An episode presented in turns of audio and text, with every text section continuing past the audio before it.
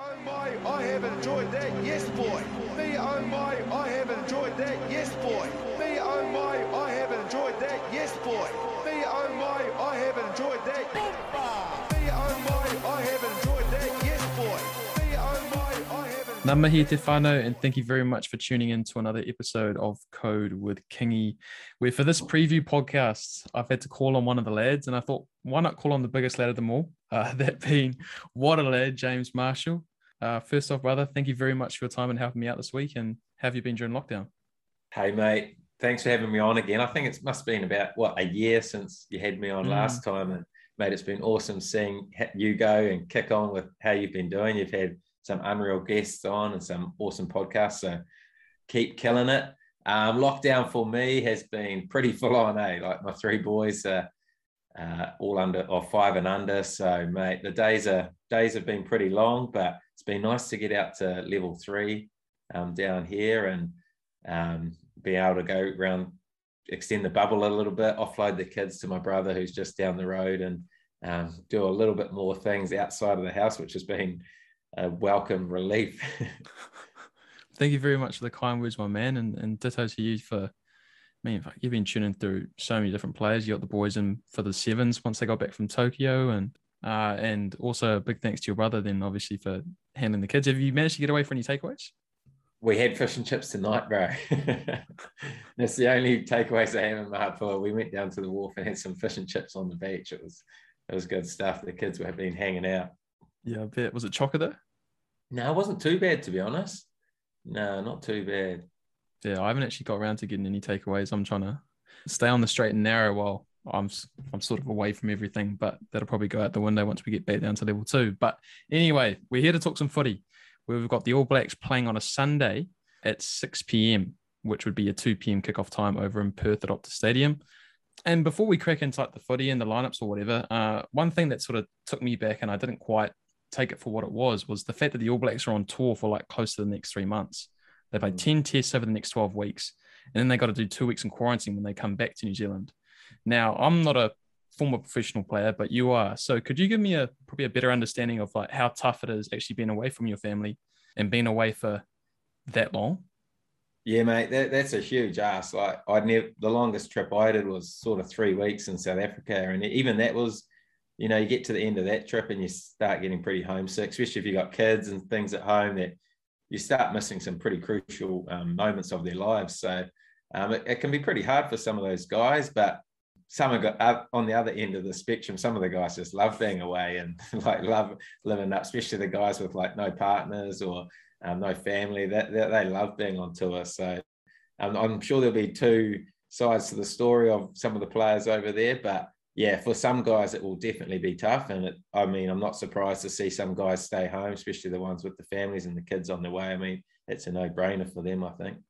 Yeah, totally. And I think the other thing that from a lot of the reading that I've done is just how the All Blacks coaching staff are going to deal with the inevitable hiccups. So I think they've said that you had that the players that they had to call over, if there are any injuries, have had to have had both their jabs, and they've only got so many MIQ spots reserved for when they come back to New Zealand after they're done mm. in the Northern Hemisphere. So it seems like it's going to be quite a thing to juggle, not only for the players, like you've just said, being away from families, but then for the coaches as well as as to how they handle that.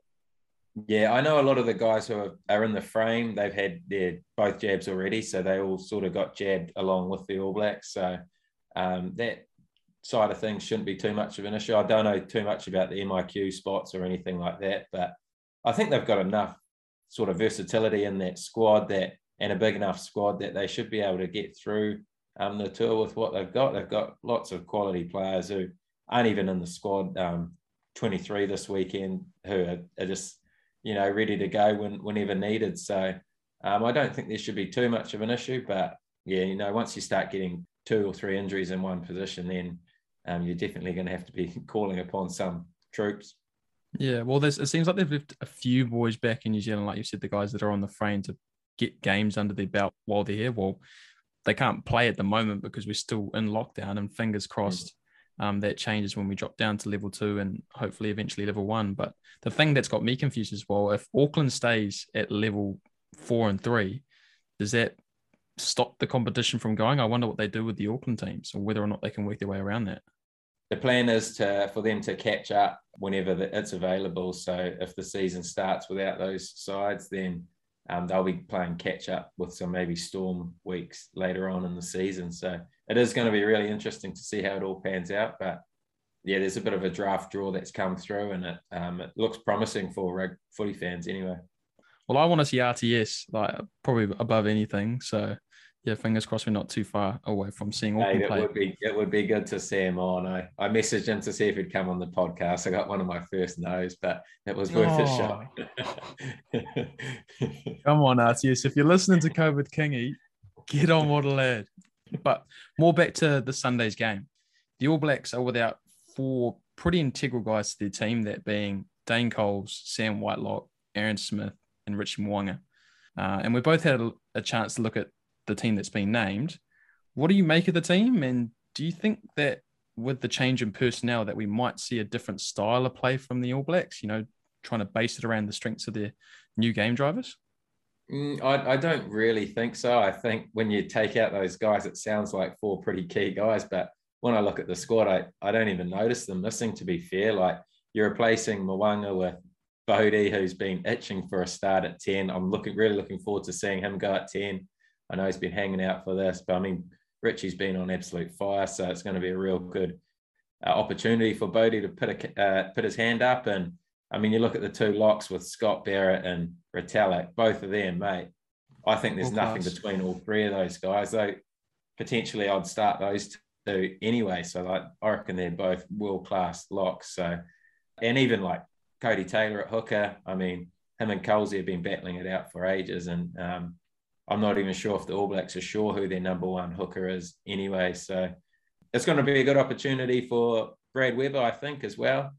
That would have been a tough selection for them, I think, between him and TJ. And I'm sure they'll both get quite a bit of game time in this game. So looking forward to seeing both those guys get an opportunity because, I mean, Aaron Smith has really locked down that nine jersey for pretty significant length of time now. So it's going to be cool to see these guys have a real crack at with some decent minutes. Yeah, hundred percent.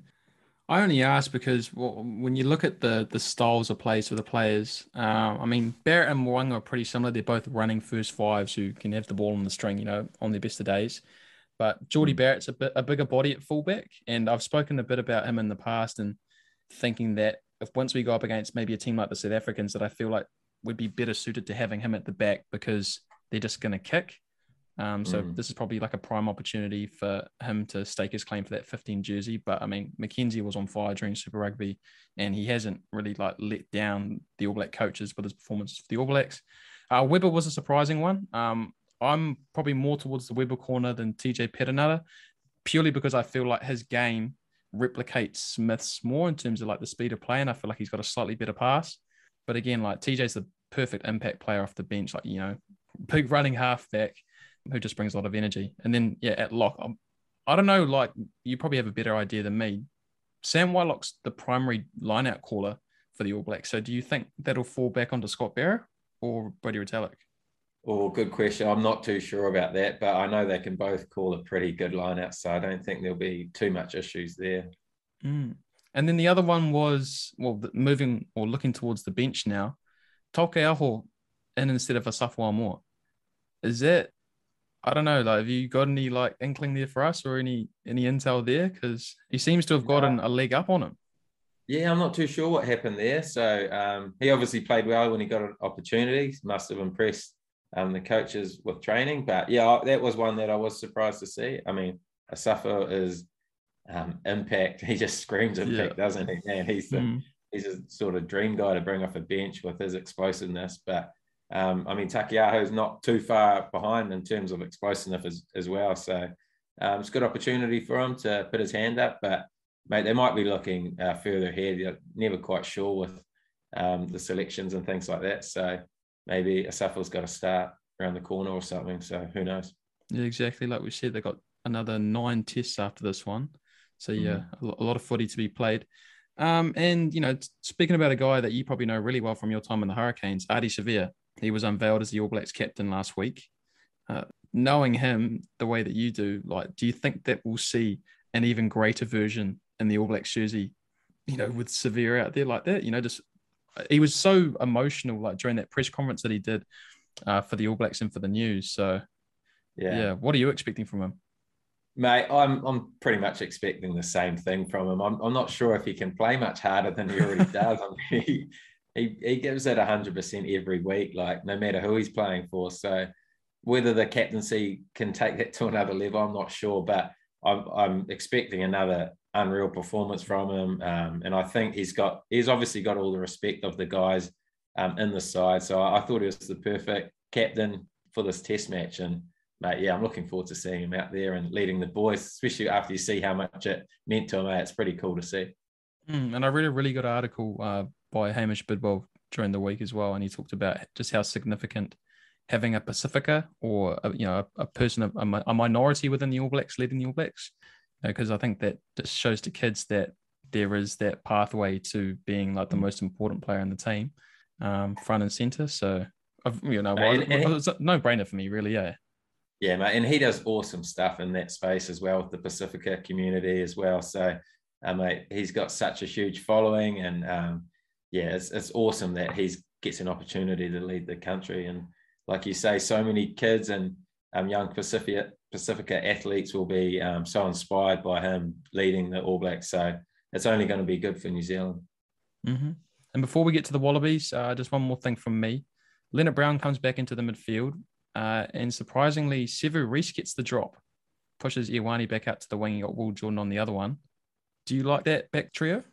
Yeah, I mean, it's I, I find it so hard. Eh? Like even when I try and pick my side, it's like there's they're all so close, and there's so much, there's so little between so many of the players at the moment. Like I feel like the depth's just so good, and yeah, like you say, like Will Jordan, um, Rieko Ioane, both quality players playing really well. Sevu Reece really unlucky because I mean he's he's done nothing wrong. He he was one mm. of the hmm. form winners in, in the comp as well. So I don't know. They might just be giving these guys an opportunity. I'm, I'm looking forward to seeing Jordie at fullback. And I'm looking forward to seeing Anton Lienert-Brown at 13. So um, it's just another chance for these guys to put their hands up, I guess, because I don't think Sevu's being dropped um, for form, that's for sure. So um, I'm sure we'll see him in the frame next game. Yeah, and it's easy to forget that Caleb Clarke's back in Auckland. He's not even with the All Blacks, and he was the starting winger for them at, towards the back end of last year. Um, yeah, yeah, just that. Does it make it more difficult for a coach having so many good players to pick from? Because then it's like, well, you know, you know, worst case scenario, the All Blacks lose. You know, knock on wood, that doesn't happen. But mm. when you've got that much depth, then you're going to have people crying out, "Oh, well, you should have picked this guy, or you should have done yeah. this," or like, "I, I knew that combination didn't work." Yeah, yeah, yeah. I think more so for the like keyboard warriors and stuff, but and oh, I mean, in the coaching environment, they'll be stoked to have so much um, competition and depth and being able to chop and change and try different combinations without losing any um, real quality in, in their players, you know. So they, they can pretty much experiment with any of their backline at the moment and they know that they're not going to lose too much with whatever option they choose. Totally. All right. More over to the Wallabies to make this a more balanced podcast probably like the only positive they can take going into this weekend is that the last time they played there uh, in 2019, they spanked the All Blacks leading up to the World Cup 47 26. Do you think they'll take any confidence out of that? Because I mean, like after that drubbing that they got in Auckland, what was it, a couple of weeks ago, there weren't really a lot of positives to take from it. Yeah, it's hard to know how much you can take out of a performance at a um, stadium like that. But I think they can probably take more out of those last two tests than we probably give them credit for. I thought, I mean, the scoreline blew out a little bit in that last mm. test, couple of intercepts, a try on full time. Um, the game felt a little bit closer than it was. And in that first test, I thought that was a real, um, real battle. I thought the All Blacks really struggled in that first test, and um, Wallabies put them under a lot of pressure. So um, I think they'll probably take more out of those two games than anything. Considering where they've been and the situation that All Blacks are in at the moment and quarantine and all that stuff, I think um, there'll probably be a few more reasons why they'll be getting excited than um, last season's blowout. But who knows? Like it could give some of the guys in the team a little bit of confidence, and sometimes that's all they need. I, I agree with you on that first test. I didn't think there was a lot in it. I actually was really impressed with the way that the Wallabies defended, but it was just a couple of lapses so if you go back to that first test right before halftime, right after they score that pretty jammy try, which was a not straight throw, but yeah. you know the try gets awarded. And if Michael Hooper's not offside, the All Blacks don't score that try on half time. And then right after half time as well, uh, with that intercept, like I think they built maybe like a dozen phases together, and then like bang, Mo'unga steals it, score seven points in the other direction. That was pretty much the ball game. I know the All Blacks left in let in some pretty soft points um, in that last quarter, which was disappointing as a fan. And you know, Ian Foster and John Plumtree came out and said that wasn't good enough, and then mm. they turned it around. They, they just seemed to click a bit more, even despite the the conditions in that second test when the rain came down. Yeah. Um, and again, I've been, I've been like for anyone who's listened to these podcasts, you know, all, all three people, my mum, my dad, and myself. You know, I've I, have i have been pretty critical of the All Blacks the last twelve months, but I thought in that last test that their skill set really came together, um, and hopefully we're in for the same thing uh, come this Sunday. But yeah, I guess just lastly for me on the Wallabies, like I I like a few of their players. Like I like that Tate McDermott at halfback. Um, he reminds me of like a really early Will Genia. I'm not sure about the 10, but again, it's one of those things where when you're going up against, you know, arguably the best side in the world, I mean, well, you probably give that mantle to the South Africans. So you put the All Blacks at number two. Well, well, England at number two, actually. Where am I going with this? But you get what I mean. Like, I don't know. Like again, as someone who's gone through the professional ranks, and you know, you probably had it's like baptism by fire. Is Dave Rennie doing the right thing by tuning out these young guys and giving them opportunities? Oh, mate, D- Dave Rennie's a very smart coach. I really rate Dave Rennie, and I think he's always backed his young guys. Like I remember him backing like a young Aaron Cruden with Manawatu, and um, so, and even at the Chiefs potentially as well. So he he's never been afraid to chuck a young uh, player, especially in at ten. So um, but like you say, it's it's so hard to be a um, opposition 10 against All Blacks, especially at a young age where you're still sort of learning the craft of game driving and game management. And um, I mean, he struggled a little bit in terms of that from what I've seen, but mate, he's obviously a talented kid. So um, the more sort of time he gets in that hot seat at 10, he's going to just grow pretty quickly. So could be a bit more of a long term plan looking a bit more fur- further ahead than just this Bledisloe series or, or uh, what is it? Uh, Rugby Championship. what do we call it? Rugby yeah, Championship. Yeah, I don't know what the sponsor is these days. That they chop and change so often. Especially with the old um, uh, NPC, it's changed everything. Building site and history. Yeah, mate. Was, oh, someone was like telling a joke the other day that like once Bunnings is finished with it, Placemakers is probably going to pick it up just to get through all of them. yeah. Oh. Uh, but yeah, uh, I don't know, like it's it's yeah, it is so hard to really like get a gauge on like how good or how much potential these guys have when they're going up against quality opposition. And I mean, like the All Blacks have probably ruined a lot of careers for a lot of budding young talents.